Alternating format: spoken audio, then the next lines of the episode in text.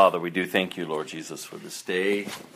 Father, we pray as we go into this time of worship, Father, and we open up your word, God, that we would just be encouraged. So, Father, we give this time to you. We thank you, God. May you bless it, Lord. In Jesus' name.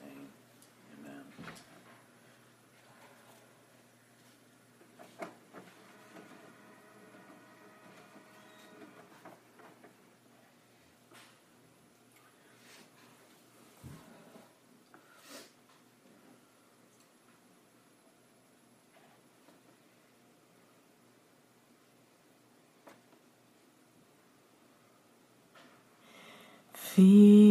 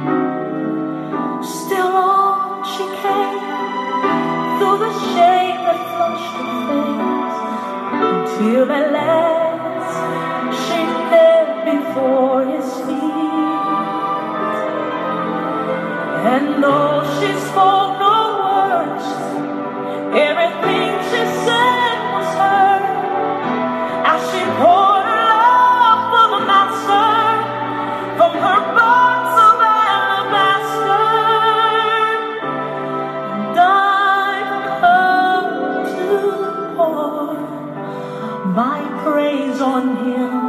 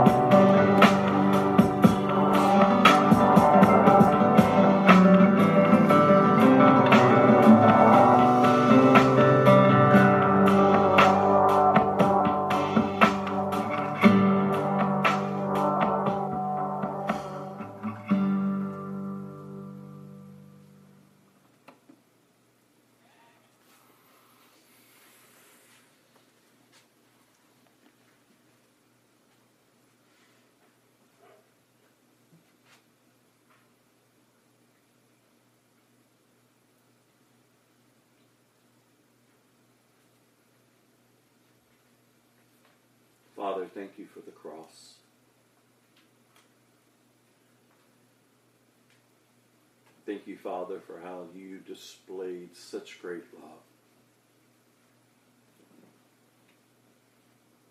That you would lay down your life for us. In order for us to be reconciled to God. To be at peace with God.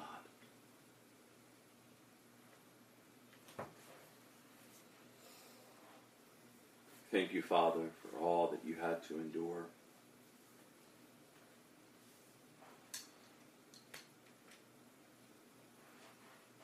Thank you, Lord, for your obedience and the great victory.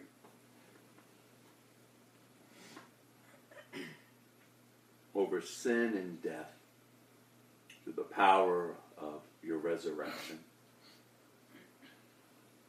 We thank you, Father, that we no longer have to be bound, but that we can be a free people in Christ and in Christ alone. A people who have nailed their passions to the cross, who have died to the things of this world. Who live in the light of eternity and the hope of such great salvation.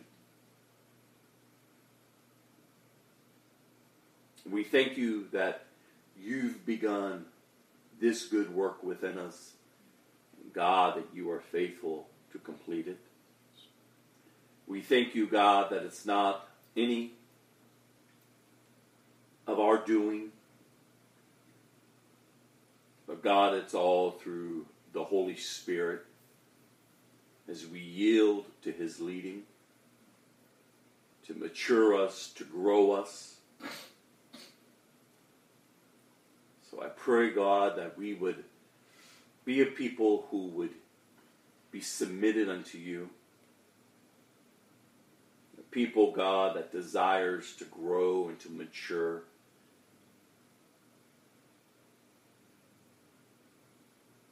To become more Christ like. That we would be a people who will put our hands to the plow and that we would be a people that are fit for your kingdom. So I pray, God, that as we open your word today, Holy Spirit, that you would minister to us, that we would receive your word, that we would obey as you lead, that would take root in our heart, and lasting fruit would come forth, so that others may come to know the hope that is in Christ and in Christ Jesus alone. In Jesus' name. Amen. Mark chapter 14.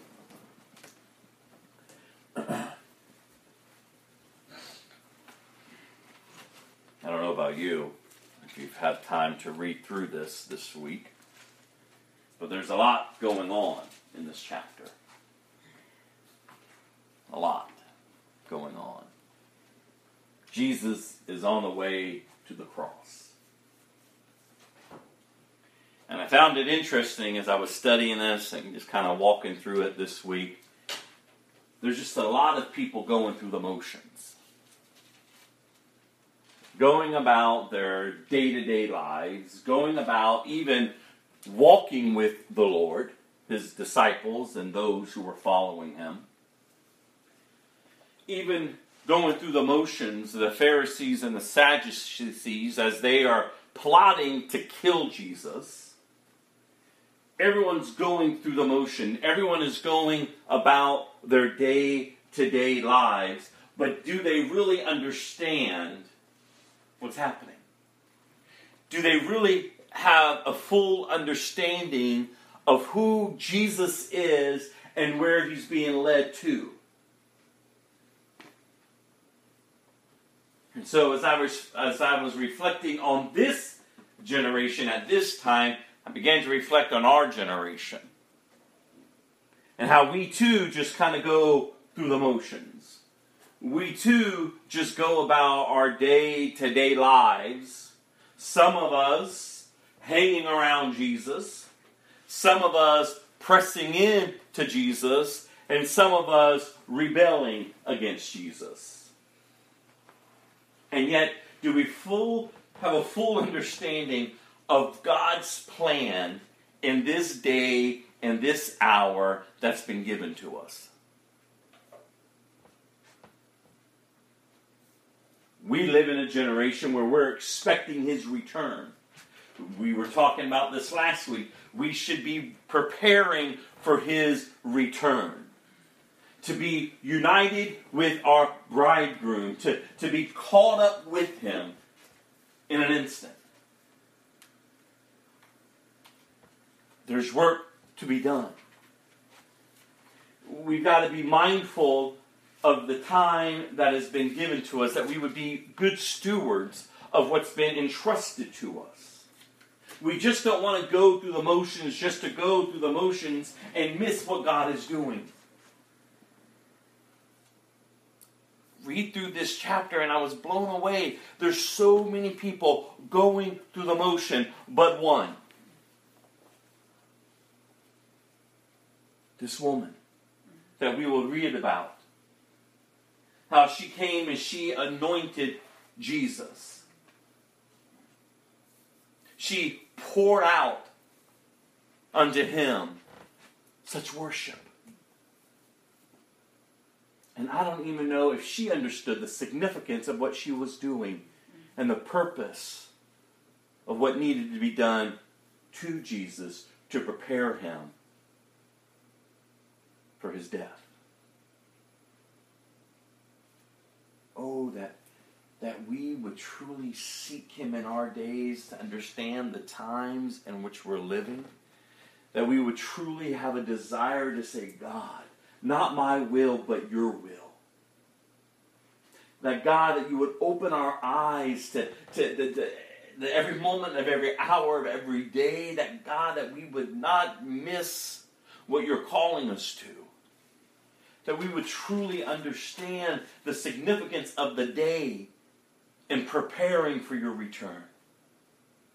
And that we wouldn't lose sight of, of, of giving the good news to others around us. That they too would come to trust in you. That they too would come to a place of hope in Christ and in Christ alone.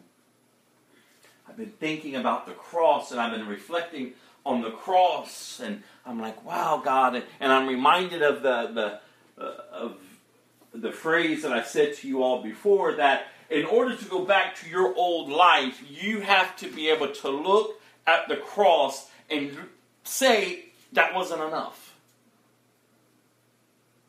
In order to go back to your old ways, in order to go back to, to, to the old life, to the rebellious ways to the way that you know you just totally just want everything for yourself and it's all about you. In order to go back there as a christian you have to walk back by the cross that once defined you. What he accomplished through it. You see when you accepted jesus you accepted the fact that he died for you and you understood that in his death he had to die because of your rebellious way. And in accepting his death, you had to accept his resurrection, that by him being resurrected from the dead, that he defeated sin and death. That these forces no longer have power or dominion over you, but that he does that you have been born again in the, in the knowledge of God. You have received the Holy Spirit. You are of a new nature now. You're of a new way of living now. And you are sealed unto the day of redemption. That He has finished what He came to do. And so, in order to, to go back, in order to, you know, get wrapped back up in your life, and in your desires and in your wants. You have to look at all of that and say it wasn't enough. That I don't believe. I mean, wow. I want you to think about how we're living each and every single day. If we're calling ourselves Christians, if we're truly accepting the fullness of what He has done, then each and every single day we must reflect on who He is, what He has accomplished, and when the Word of God says He's given us everything we need to live a godly life. Again, it's not about perfection, but it is about growing each and every single day, dying more and more to yourself not just going through the motions, not just spending this precious time that has been given to you on you. On your will, on your ways, and on your wants. No, they're to be, to be spent for Him. to be spent for Him. And I'm challenging myself with this. Like every day, like every hour, it should be spent for Him. I keep thinking about uh, the drum people behind me. I keep thinking about standing in front of Pulse and knowing the tragedy that took place there. I, I, I think about every time I hear the Buddhists behind us chanting and carrying on all through the night. I keep looking out at the world and, and I'm seeing how everyone is living and doing. What they believe defines them. It's what gets them up. It's what, it, what it is what motivates them to go about their day. Something is motivating us. And if it's not Christ, then it's our desires. But oh, but as the church, we're not to be moved by our desires. We're to be submitted unto Christ. I mean, these people had no clue what was about to take place, even his disciples. I was drawn to that. And in fact, I was broken how this chapter ends. And thank God there's always hope. Because if, it, if that was the end of the story, how this chapter ends, there's always hope because we know that Peter is restored. But even the disciples, even those guys who were there with Jesus from the beginning of his ministry, scatters. One of them ends up becoming the betrayer. All of this was purposed by God. And Jesus knew it all.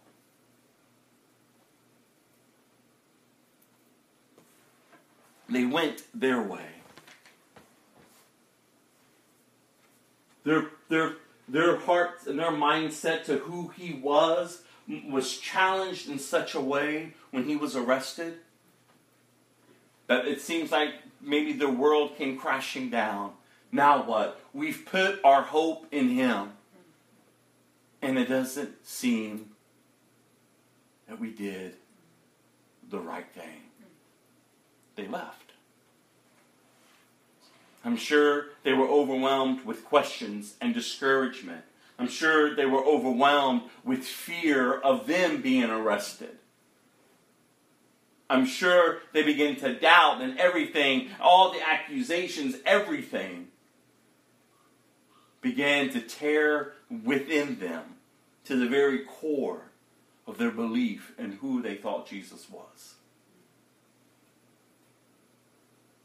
Thank God that the story doesn't end in chapter 14.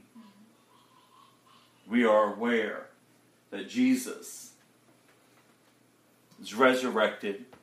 We are aware that they gather together, that the Holy Spirit is given, and these men are transformed, and they go forth preaching the good news. But before then, this is where we find them going through the motions. It was now two days before Passover and the festival of the unleavened bread. The leading priests and the teachers of the religious law were still looking for an opportunity to capture Jesus secretly and kill him. But not during the Passover celebration, they agreed, or the people may riot. Meanwhile, Jesus was at Bethany at the home of Simon, a man who had previously had leprosy. And while he was eating, a woman came in with a beautiful alabaster jar of expensive perfume made from essentials of nard, essence of nard. She broke open the jar and poured the perfume over his head. Some of those at the table were indignant. Why waste such expensive, expensive perfume, they ask? It could have been sold for year's wages and the money given to the poor. So they scolded her harshly. But Jesus replied, Leave her alone. Why criticize her for doing such a good thing to me? You will always have the poor among you, and you can help them whenever you want to but you will not always have me. She was done she has done what she could and has anointed my body for burial ahead of time.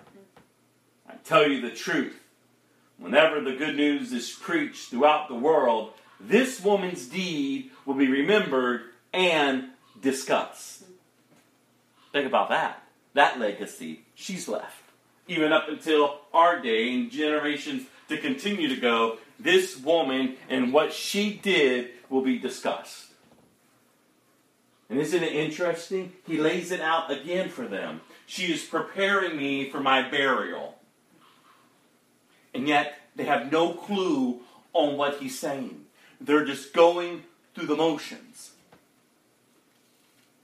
But yet, God's plan is still in effect. God's plan, yet mankind, if they're in agreement in, with his plan or not, it is still taking place. Rather, the world accepts him for who he is, he is still returning. Rather, they accepted him here, it didn't matter because he still was going to the cross. His purpose and his plan has been laid out since the earth was even formed. The cross. And then Judas Iscariot, one of the twelve disciples, went to the leading priests to arrange to betray Jesus to them. They were delighted when they heard why he had come, and they promised to give him money. So he began looking for an opportunity to betray Jesus, one of Jesus' disciples. Set out for his own purpose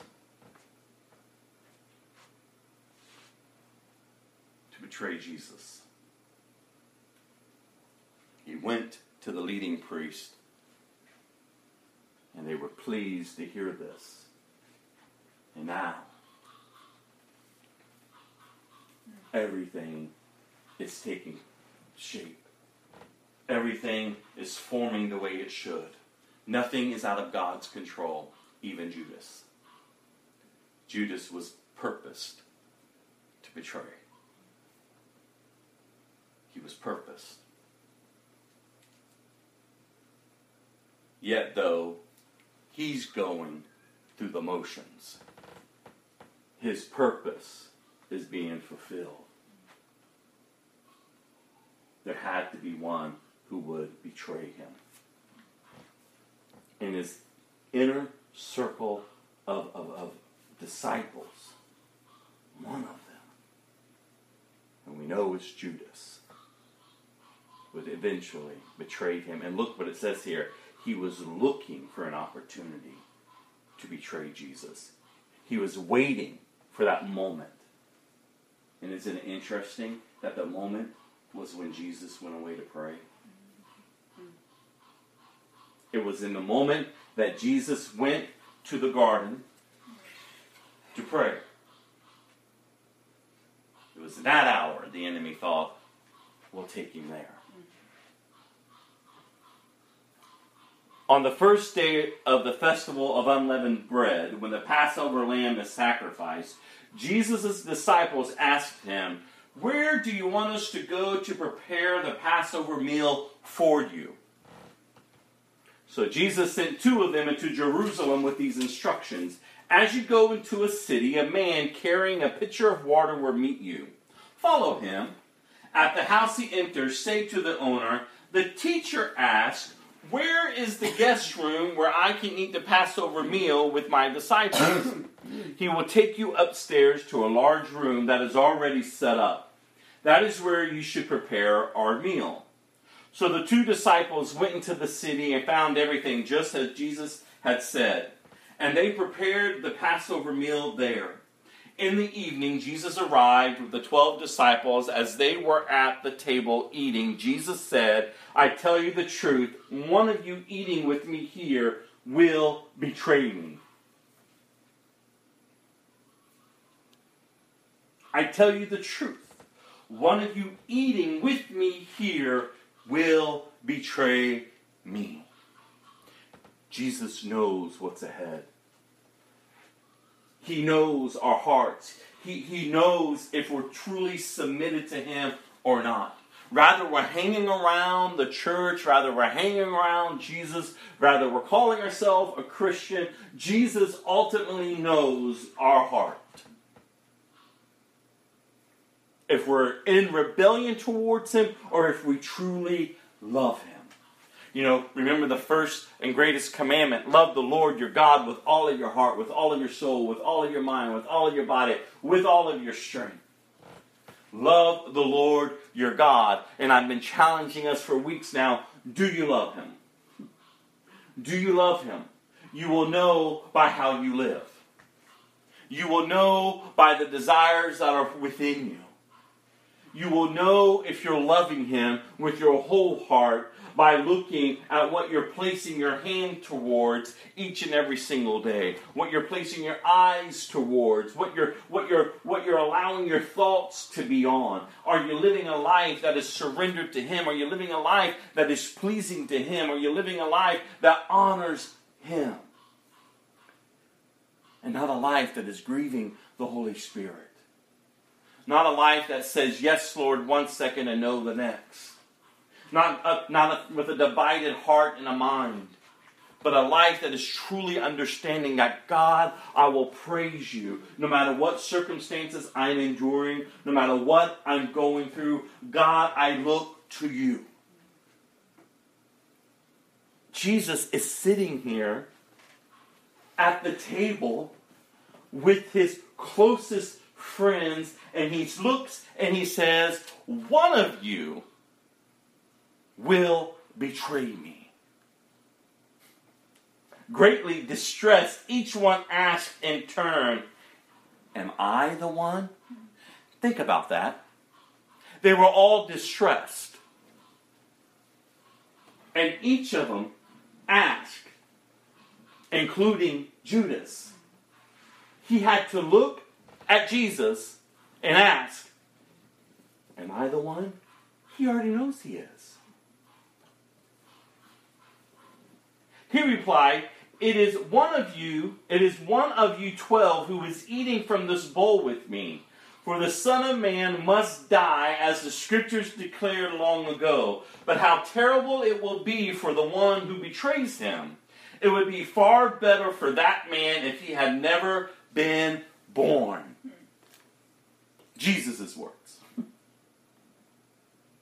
As they were eating, Jesus took some bread and blessed it then he broke it in pieces and gave it to the disciples, saying, Take it, for this is my body. And yet again, we're seeing this, this incredible understanding. Jesus is laying out this is what's at hand. Look what he said just a bit ago. For the Son of Man must die as scriptures declare. He is speaking he is giving them insight into what's taking place, and they're just going through the motions. They're not gaining understanding of what is happening. And as it is today in our time, scriptures are being fulfilled. Prophecy is being fulfilled in our day, in our time, and will continue to be fulfilled in, in, the day and the hour at the appointed time that they must be fulfilled. And are people just going through the motions? Are Christians, the disciples of this day, are we just going through the motions that we're missing what God is doing? And see, we're without excuse because we have the Holy Spirit. We have the, the knowledge and the understanding of what is taking place. And yet, are we getting it? He's reminding us day in and day out, day in and day out, on how our lives ought to be lived, the times that we're living, how dark they be, are becoming, and how bright we should be becoming.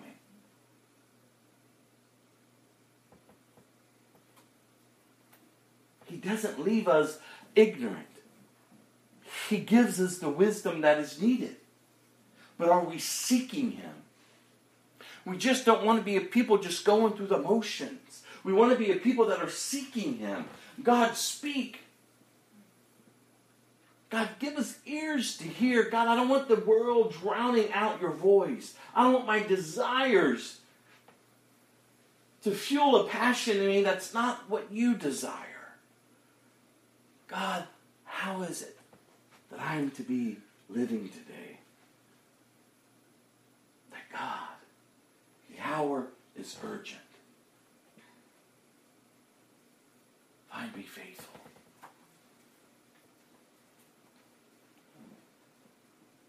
And then he took a cup of wine and gave thanks to God for it. He gave it to them, and they all drank from it. He said to them, This is my blood, which confirms the covenant between God and his people.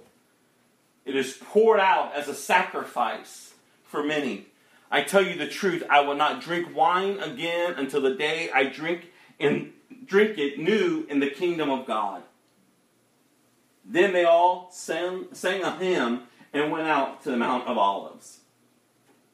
On the way, Jesus told them, All of you will desert me. For the scriptures say, God will strike the shepherd, and the sheep will be scattered. But after I am raised from the dead, I will go ahead of you to Galilee and meet you there. Again, he's preparing them for what is ahead. But yet, Peter, going through the motions, said to him, Even if everyone else deserts you, I never will. Jesus replied, Oh, I tell you the truth, Peter, this very night, before the rooster crows twice, you will deny three times that you even know me. No, Peter declared emphatically, even if I have to die with you, I will never deny you. And all of the others vowed the same. They got caught up in Peter's excitement. No, no, even if we must die with you, we will not desert you. And yet, as we're about to read, they all deserted him. Don't let your passion for God be based on you, you on your strength, on, on your desire. Don't let it be based on what you can do for God. No, recognize at any moment you will desert him if given the chance to yourself. Because yourself, that old nature, would rather submit to sin and to the rebellious nature than to God. Your passion for God must be totally conformed, inflamed by the Holy Spirit as you're dependent upon Him day in and day out. That's how you're growing, to grow more dependent upon the Holy Spirit. You see areas of your life that are not honoring God, and those are the areas that you need to be praying and seeking direction and guidance from the Holy Spirit to equip you to live a life to honor God. God, if it wasn't for you, if it's not for the Holy Spirit, I will be deserting you. I would go my way. I know what the old man likes. I know where the old man will go. Oh, but Holy Spirit, reveal to me those areas of my heart that I need to give to you. I just want to encourage us. How are you communicating? How are you daily, you know, submitting yourself to, to the Holy Spirit's leading? Jesus says, I have to go so that He will come. If Jesus saw the need for the Holy Spirit, don't you think we should see the need for Him? Daily. Is your Christian walk based on your good works? Is your Christian walk based on you conforming yourself? Trusting in yourself? Oh, I just love Him so much, I would never leave Him and yet your bad attitude and your gossiping and your slander and your lust and every everything else that's defining you is what's controlling you and somehow you think you're you're pleasing to him and yet you've deserted him even though you think you're among him because you're in church no we, we got to waken up to the fact that no our lives are to be marked by the Holy Spirit, leading us and, and guiding us and teaching us and equipping us. Devout conviction to be what is drawing us even more into the fullness of Christ, of, of desiring more to be, to be like Him. Conviction shouldn't lead to condemnation and shame and guilt. No, conviction should lead us to repentance. Like, oh God, thank you for revealing that to me. Because if that would remain, I would desert you. I will desert you. Thank you that you love me that much, God, that you won't allow me to remain the same. They all got excited. We're not going to leave you. We will die with you. And I think about our brothers and sisters um, who give their lives. I mean, they're, they're, they're martyred, they're persecuted. And even in the point of death, how humble they are. Even to the point of death, they're humbled unto the service of Christ. They fully understand the scripture. They've been matured to a point where they will allow themselves to not even say a word, all for the glory of God. You may take my life, but you cannot take my soul. You cannot take such great salvation from me. Take this life, but you can't have my soul.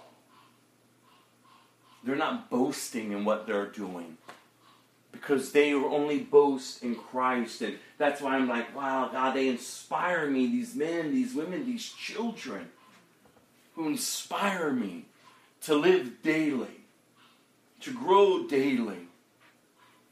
Like, God, they're willing to, to, to risk it all for you.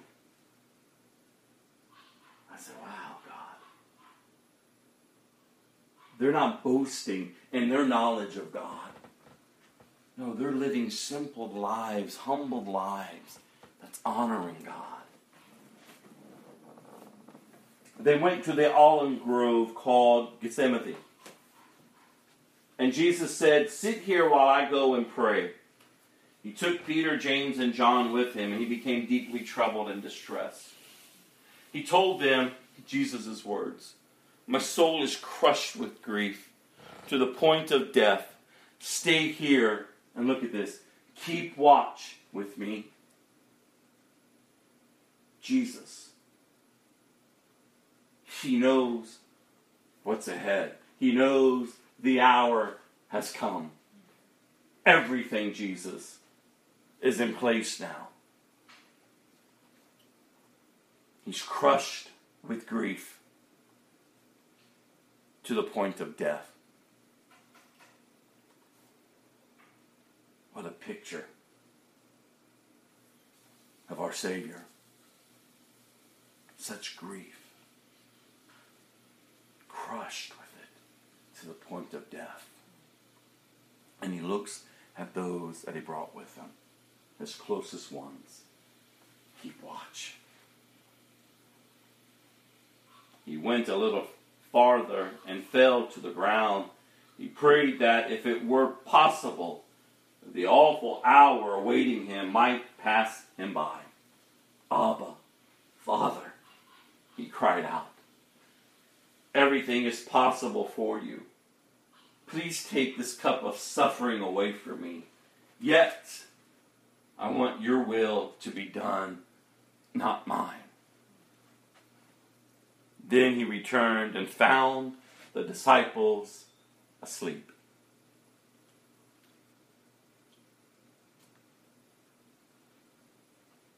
He just told them, My soul is crushed with grief to the point of death.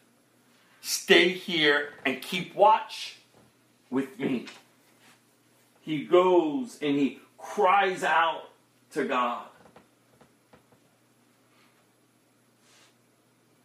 And in crying out to God, he, he submits again to the purpose of the cross. Not my will, but your will. He knows that the pain and the agony and everything, the torture that his body, his physical body, is about to endure. And he comes back finds those close to him asleep. He said to Peter, Simon, are you asleep? Couldn't you watch with me every one hour or even one hour? Keep watch and pray so that you will not give into temptation. For the spirit is willing, but the body is weak. Keep watch and pray. And I believe as it was spoken then in that hour, so it is spoken to us today that belong to Him. How should we be living in this present age? By keeping watch and praying so that we will not give in to temptation. For the spirit within you is willing, but the body, the flesh, is weak. And if you're not maturing, if you're not putting into practice daily, if you're not living a life in, in, in obedience and in discipline, you're going to fall asleep in the hour that's urgent. Come on, we got to wake up, you all. We got to we got to shake off what's been holding us down. We got to be able to see the very urgent hour that we're in, the time that we're in, the season that we're created for, because we were purposed for this generation. We shouldn't be asleep. We shouldn't be lulled to sleep. No, we should see the urgency of the hour, keeping watch, looking at the signs and the times, praying and seeking God. Because if we're not doing it, we're going to fall into temptation. We're going to fall over everything that is set before us to trip us up. And then before we know it, we're going to question how on earth did we get here? I once loved him. Oh no, we need to awaken. We need to hear the words that were spoken. Keep watch and pray so that you will not give into temptation. For the spirit is willing, but the body is weak. Hmm. Remember, he makes a way out of every temptation, and that way out is through seeking him. The Word of God says you will find him if you seek him with your whole heart, not a divided heart, not a heart that is burdened and crushed with the weight and the cares of this world, but a heart that looks beyond that which is crushing, that which is burdening, and seeks this strive to look at Christ and say, above all, God, you are God and God alone a, a, heart that is able to encourage itself in the fullness of truth by knowing that God's will is being done.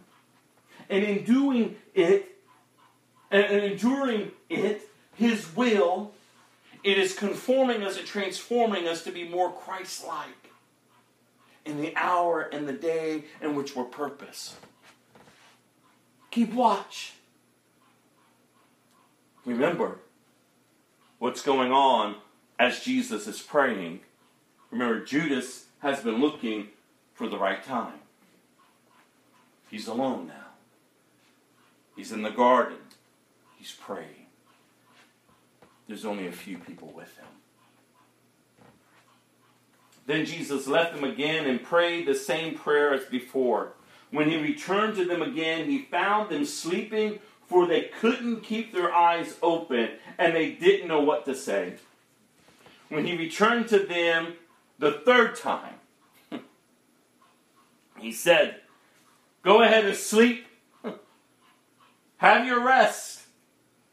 But no, the time has come. The Son of Man is betrayed into the hands of sinners. Up, let's be going. Look, my betrayer is here. Huh. Go ahead and sleep. Have your rest. Oh, but no. The time has come. The Son of Man is betrayed into the hands of sinners. And look at verse 43. And immediately, as Jesus said this, Judas, one of the twelve disciples arrived with a crowd of men armed with swords and clubs. Look how they come for him. They had been sent by the leading priests, the teachers of the religious law, and the elders. The traitor Judas had given them a prearranged signal. You will know which one to arrest when I greet him with a kiss. Then you can take him away under guard. As soon as they arrived, Judas walked up to Jesus. Rabbi, he exclaimed, and he gave him the kiss. Then the others grabbed Jesus and arrested him. But one of the men with, with Jesus pulled out his sword and struck the high priest's slave, slashing off his ear. And Jesus asked them, Am I some dangerous revolutionary that you come with swords and clubs to arrest me? Why didn't you arrest me in the temple? I was there among you teaching every day, but these things are happening to fulfill what the scriptures say about me. You're going through the motions. You're doing what you think you ought to be doing, but understand this there's a greater purpose for what's taking place. Scripture is being fulfilled. Man, I was so blown away as I was as I was praying through this this week of just God's sovereignty. Everything. There's nothing that takes place on this earth and in our lives that is beyond what God has allowed. Scripture is being fulfilled. God's purpose is, is, is in place. Jesus is returning. But until he does, we're to be about the Lord's business, about our Father's business. We're to be out there representing him. These men came with clubs and swords, and they were and they and they came with such, I'm sure, violent anger towards Jesus. And look what you said. This is how you're coming towards me? You had all these other opportunities. You've seen me teach. But I love the fact, again, he lays this out, but these things are happening to fulfill what the scriptures say about me. Then all of his disciples, remember the ones that were just screaming, Not us! We're not, we will die with you, Jesus. We will never desert you. They deserted him and ran away. One young man falling behind was clothed only in a long linen shirt. When the mob tried to grab him, he slipped out of his shirt and ran away naked. They took Jesus to the high priest's home, where the leading priests, the elders, and the teachers of the religious law had gathered. Meanwhile, Peter followed him at a distance and went in, right into the high priest's courtyard. There he sat with the guards, warming himself by the fire. Inside, the leading priest and the entire high council were trying to find evidence against Jesus, so they put him to so they could put him to death. But look what it says here. But they couldn't find any. Here they were holding a trial that they had no right to hold. They were even violating their own statutes on how they did trials and they were trying to find evidence against him and they couldn't find any. So they provoked all these false witnesses to get up and start speaking against Jesus. And as I was sitting outside the other morning thinking about this, I thought it's no different than our day. So many false witnesses are getting up in this generation and the generations to come to testify against Jesus saying everything and anything about him to strip him of really of who he is. I mean, look what it says here. Many false witnesses spoke against him, but they contradicted each other. Finally, some men stood up and gave this false testimony. We heard him say, I would destroy this temple made with human hands, and in three days I would build another made without human hands. But even then, they didn't get their stories straight. And so it is today when you hear people testifying or trying to pervert God's truth and word, they trip up over themselves. That's why it's vital that you know the truth. so that you're able to stand and not be swayed by all these teachings and all this false testimony given about Jesus in this day and the day to come. You have to be rooted in truth. You have to be rooted in Christ. Your identity is in Christ, and if it's not, you're going to be swept away. That's why it's vital that you understand of who you've given your life to if you're calling yourself a Christian. Jesus. Jesus. The very nature of who he is and what he uh, has accomplished is going to be challenged, even in your day, in our day, in the days to come. Everyone, everyone that is not of him is against him. And they're going to try to twist him up to be someone that he isn't. You've got to be careful, you all.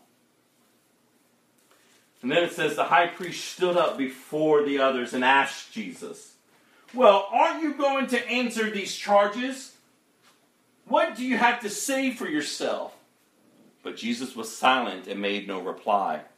Then the high priest asked him, Are you the Messiah, the Son of the Blessed One? I found that interesting too. All these other accusations are being thrown up to about Jesus, and he says not a word. But talk to him about his identity. Are you the Messiah, the Son of the Blessed One? And Jesus finally speaks. And look what he says I am. I am and you will see the Son of Man seated in the place of power at God's right hand and coming on the clouds of heaven. Then the high priest tore his clothing to show his horror and said, Why do we need other witnesses? You all have heard his blasphemy. What is your verdict? Guilty, they all cried. He deserves to die. Huh. And some of them began to spit at him, and they blindfolded him and beat him with their fist. Prophesy to us, they jeered, and the guards slapped him as they took him away. Jesus, you are. Jesus, the Messiah. All of this is purposed. What he had to endure, I don't think we even can even barely comprehend. And he endured it for you. He took the spit, he took the slaps, he took the beating for you, for me, for mankind, so that mankind can be restored back to God. That mankind would not have to endure God's wrath. No, but in order for mankind to receive God's love. That's why he did this. And do we really, have you really just sat down and thought about that lately? Like all you've endured, you endured for me. Oh God. He lays it out clearly who he is. He lays it out clearly. And yet, instead of drawing closer to him, their plan to kill him coming to pass. Meanwhile, Peter was in the courtyard below. One of the servant girls who worked for the high priest came by and noticed Peter warming himself at the fire. She looked at him closely and said, you were one of those with Jesus of Nazareth. But Peter denied it. I don't know what you're talking about, he said. And he went out into the entryway. Just then, a rooster crowed. When the servant girl saw him standing there, she began telling the others, This man is definitely one of them. But Peter denied it again. And a little later, some of the other bystanders confronted Peter and said, You must be one of them because you are a Galilean. And Peter swore Look at this. A curse on me if I'm lying. I don't know this man you're talking about. And immediately the rooster crowed the second time. Oh, Peter. Not I, God. No, Jesus. I'll die with you. I will never desert you. No, Peter. You're going to deny me three times. And look at this. Especially towards the end, the third one. A curse on me if I'm lying. I don't know this man you're talking about. Think about that, you all.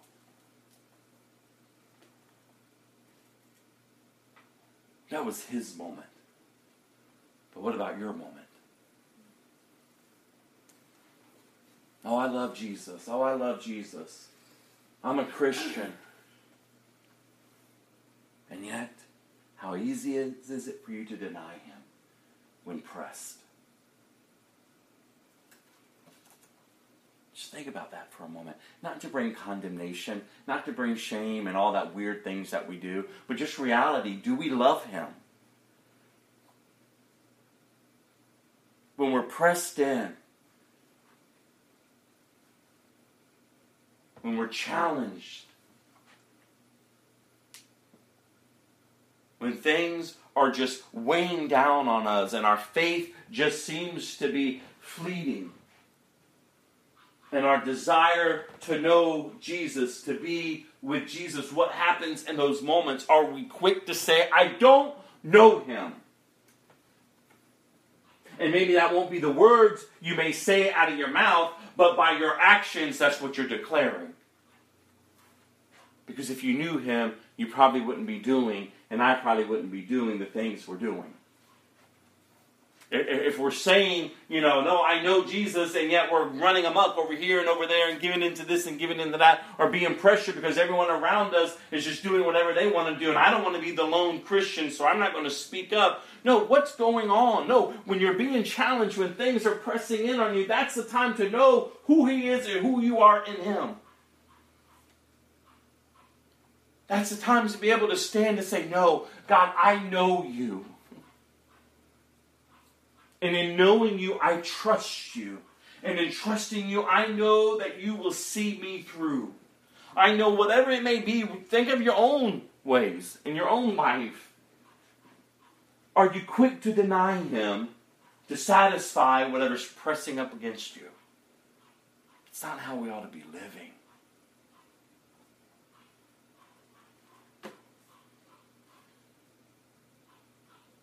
Suddenly, Jesus' words flashed through Peter's mind. Before the rooster crows twice, you would deny three times that you even know me. And he broke down and wept. I believe, I'm sure if it was the Passion of the Christ or where I saw it, but there was this scene of a movie I was watching about Jesus. And it was the scene where Jesus is being led out after enduring what he just endured and the high priest's interaction and that trial. And as he's being led out, and as Peter is by the third time denying him, looks up and their eyes lock.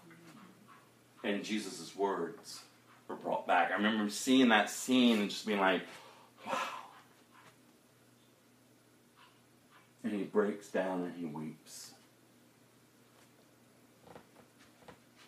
Jesus' words, his truth, it's brought back up in us in those times that we're pressed. But how are we responding? Are we breaking down and weeping? Are we recognizing what we just did? Are we moved to a place of repentance? I mean, we know ultimately that Peter is restored. And it's a beautiful picture when he's restored there on that beach, and Jesus asks him, Peter, do you love me? Yes, Lord, I love you. No, Peter, do you love me? Yes, Lord, I love you. And the third time, Peter, do you love me? Yes, you know, I love you. then go. Go, feed my sheep. Beautiful. As it is with them, him, as it is with us today, even in our moments of failure, even in our moments of, of, of denying him, he looks and he says, Do you love me? Oh, yes, Lord. Do you love me? Oh, yes, Lord. Do you love me? Yes, Lord. Then go be about my business. Go feed others. Go tell others the good news.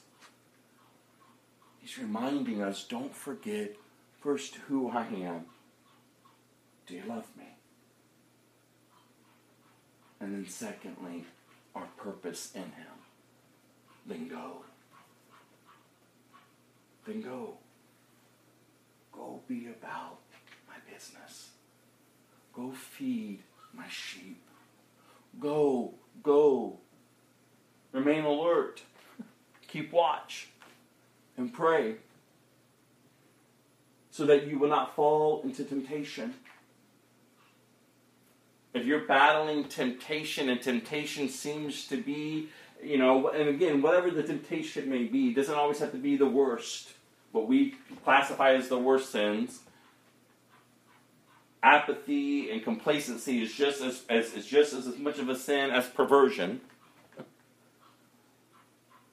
So, whatever it may be that's trying to define you, you have to realize whatever that temptation is, if you're sensing a strong war waging against you on temptation, and that seems like the only thing that's plaguing your heart and your mind, then right away you ought to know that you're lacking in keeping watch and in praying.